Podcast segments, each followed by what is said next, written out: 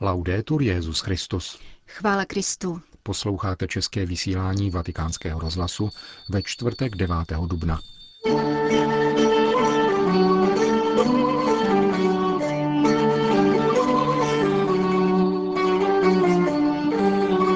Arméni jsou nejenom národem trpícím v Kristu, níbrž především národem těch, kdo byli v Kristu vzkříšeni řekl dnes papež František patriarchální synodě arménsko-katolické církve. Petrův nástupce přijal prezidenta Slovenské republiky. O potřebě prolomit spojení mezinárodního finančnictví a politické moci hovořil vatikánský státní sekretář kardinál Pietro Parolin. Hezký poslech přejí Jana Gruberová a Milan Glázer. Zprávy vatikánského rozhlasu. Vatikán. Papež František sice nepoužil slovo genocida, avšak navzdory tomu dnes dopoledne před patriarchální synodou arménsko-katolické církve vyslovil hlubokou vzpomínku na utrpení arménského národa před rovnou stovkou let. Na tento úmysl bude římský biskup v neděli sloužit mši svatou v arménském obřadu, které se zúčastní arménský prezident Serge Sarkisian a nejvyšší představitelé arménské apoštolské církve, katolikos všech Arménů Karekin II. a katolikos Kilíkie Aram I. Budeme se přimlouvat za zemřelé syny a dcery vašeho milovaného lidu, kteří před stolety padli za oběť. Budeme vzývat boží milosedenství, abychom si jeho pomocí v lásce k pravdě a spravedlnosti zacelili každou ránu. A také, aby nám pomohlo uspíšit konkrétní gesta smíření a pokoje mezi národy, které dosud nedokáží dospět k rozumnému koncenzu při výkladu těchto smutných událostí. Komentoval papež silně odlišné názory na pojímání arménské genocidy v Turecku a jiných zemích. S hořkostí se pak zmínil o nemnoha územích, která před stolety byla jistým útočištěm pro nevelký počet přeživších. Patřilo k ním také Alepo, kterému, jak poznamenal, nyní hrozí, že jej křesťané, a to nejenom arménští, zcela opustí. Váš národ, který podle tradice jako první roku 301 konvertoval ke křesťanství, má dvoutisícileté dějiny a uchovává obdivuhodné duchovní a kulturní bohatství, k němuž se pojí schopnost opětovně povstat po mnoha pronásledováních a zkouškách, kterým byl vystaven. Vyzývám vás, abyste byli stále vděční pánu za to, že vás uschopnil k věrnosti sobě i v těch nejtěžších časech. Kromě toho je důležité, abyste od Boha žádali dar moudrosti srdce. Vzpomínka na sté výročí obětí nás staví před temnoty, které halí mysterium iniquitatis.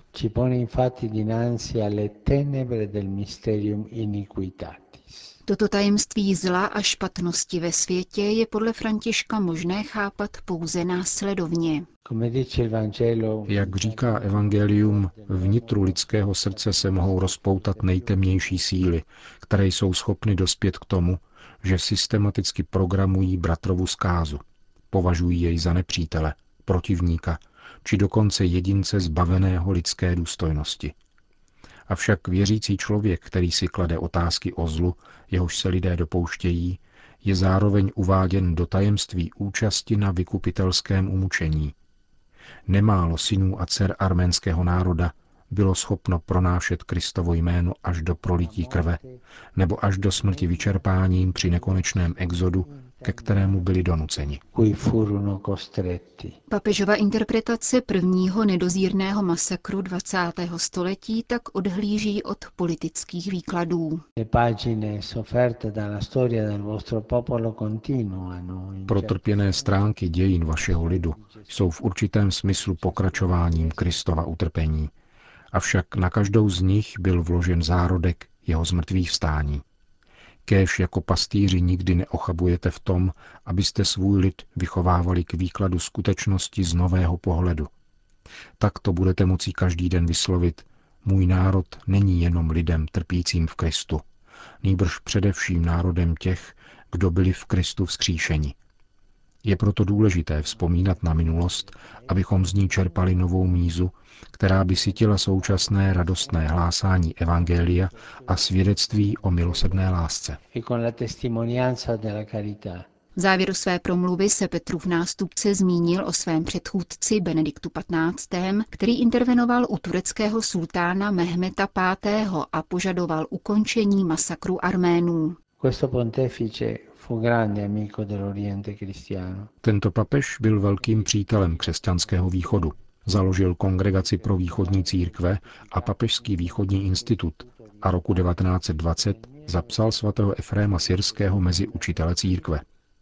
Těší mne, že naše setkání probíhá v předvečer obdobného gesta, které v neděli s radostí vykonám s významnou postavou svatého Řehoře z Náreku. Jeho přímluvě svěřují zejména ekumenický dialog mezi arménsko-katolickou a arménsko-apoštolskou církví, které jsou pamětny toho, že dnes, stejně jako před stolety, skrze mučednictví a pronásledování, uskutečňují ekumenismus krve. Patriarcha arménské katolické církve Nerses Bedros 19. označil prohlášení svatého Řehoře z Nareku církevním učitelem za zcela nečekanou zprávu, která historickému výročí arménské genocidy dodává mimořádný náboženský a národní význam. Svatý Řehoř z Nareku, který žil v letech 950 až 1005, je nejúctívanějším a nejčtenějším arménským svědcem. Jeho modlitební knihu zvanou knihanářků uchovává každá arménská rodina i hned vedle Evangelia. Jeho 44 děl bylo přeloženo téměř do všech jazyků, aby se mnozí křesťané v celém světě blíže seznámili s učením a zbožností tohoto významného teologa, básníka a mystika. Poeta e mystico armeno uvedl na dnešní dopolední audienci katolický arménský patriarcha. Vatikán. Papeže Františka dnes navštívil prezident Slovenské republiky pan Andrej Kiska s desetičleným doprovodem. Téměř půlhodinová audience se konala v knihovně Apoštolského paláce. Podnětem k setkání bylo 25. výročí opětovného navázání diplomatických vztahů mezi Svatým stolcem a někdejší Českou a Slovenskou federativní republikou, ke kterému došlo 19. dubna roku 1990 v návaznosti na návštěvu Jana Pavla II.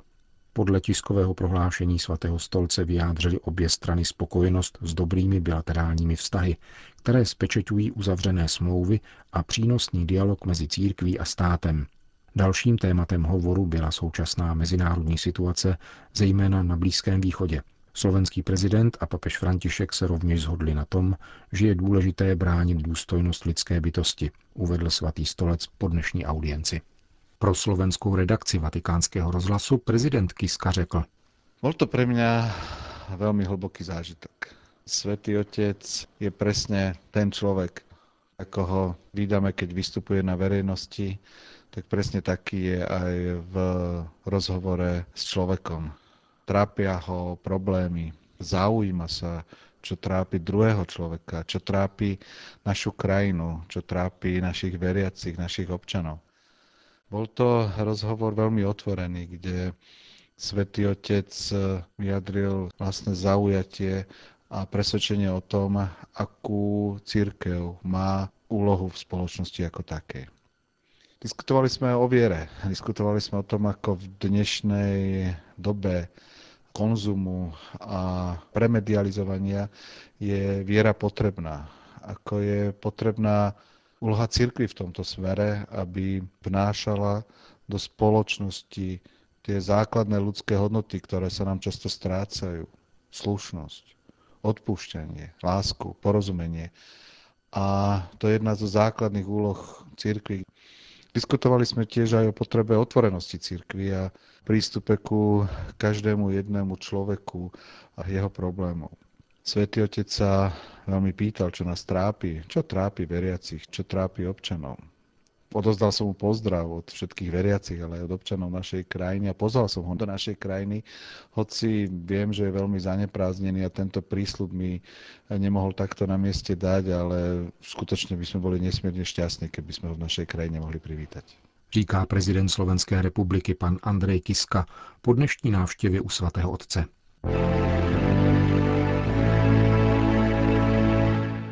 Řím. Mezi špičkovým finančnictvím a politickou mocí existuje spojení, které lze stěží dohlédnout, ale pravděpodobně se obě strany podporují navzájem. řekl státní sekretář svatého stolce kardinál Pietro Parolin při prezentaci posledního čísla italského časopisu Limes věnujícího se geopolitice na téma peněžnictví a impérium. Kardinál Parolin, který podal obsáhlý přehled ekonomických dějin posledního století z hlediska výpovědí papežského magistéria, zvláště papeže Františka, Zdůraznil, že velký kapitál tíhne k financování stabilních mocností a nejvýnosnějších aktivit, které se dnes spojí se sofistikovanou technologií, a tento úvěr je nepřístupný lidu. Církev a svatý stolec však nepřestává hlásat nadřazenost člověka nad kapitálem. Vystoupení kardinála Parolína publikoval minulý týden deník Loservatore Romano. Vatikánský státní sekretář v této souvislosti připomněl také několik faktů týkajících se peněžního institutu městského státu Vatikán. V Itálii, řekl kardinál Parolin, bylo v roce 2012 celkem 700 bankovních institucí, které disponovaly 32 tisíci úředními přepážkami s celkovým obratem 4200 miliard euro. Institut náboženských děl, tedy tzv. Vatikánská banka, disponující jediným kontaktním úřadem, publikoval ve stejném roce svoje aktiva, která činila 4,2 miliardy euro. Italská národní banka označuje za malé banky ty, které mají aktiva od 1,3 do 9 miliard euro. Vatikánská banka je tedy malá banka, která tvoří jednu desetinu procenta italské bankovní soustavy. Klást proto reformu římské kurie a dalších institucí svatého stolce, včetně Vatikánské banky, do souvislosti geopolitických vztahů mezi peněžnictvím a impériem, znamená porovnávat švýcarskou gardu a armádu nějakého velkého státu. Podotkl italský kardinál s úsměvem. Poukazuje-li proto papež František na problém vazby mezi peněžní a politickou mocí v mezinárodním měřítku, jde mu o něco zcela jiného, řekl dále kardinál Parulín. Zavrhuje především válku, což je téma, které je součástí papežského magistéria během celého 20. a 21. století. Zavrhuje také nacionalismus a každý nárok na nadvládu. Během posledních pontifikátů je důraz skladem především na to, aby peněžnictví nebylo autonomním a neregulovaným prvkem nevázaným na reálnou ekonomiku, ale aby sloužilo produkci, vytvářelo pracovní místa a v posledku tedy sloužilo rodinám a lidem. Je zapotřebí, řekl dále vatikánský státní sekretář, prosazovat hluboké přijetí etické odpovědnosti mezi finančníky a připomínat normu, která má povahu přirozeného zákona spíše než náboženského, totiž nelhat. A to ani prostřednictvím cených papírů a sofistikovaných matematických formulí. Je zapotřebí připomínat vládám, stejně jako podnikatelům, že musí existovat odůvodněná vazba mezi produkcí, službami a úvěrem a že úvěr nelze do nekonečna a nedefinovatelně vzdalovat produkci. Nakonec je zapotřebí navrátit značnou část podílu na správě úvěru lokalitám, menším podnikům a chudým a prolomit tak to, co může být perverzním svazkem peněžnictví a politické moci. Podle papeže Františka, řekl dále kardinál Parolín, musí reforma světového finančnictví vést skrze opravdovou změnu smýšlení mezi politiky, podnikateli a dalšími ekonomickými představiteli. Současně však svatý otec volá po změně z dola, která vyprostí nemajetné lidi z vězení dobročinnosti, sloužící politickému ovládání mas a uvolní síly jednotlivců, rodin i združení řekl mimo jiné státní sekretář svatého stolce kardinál Pietro Parolin.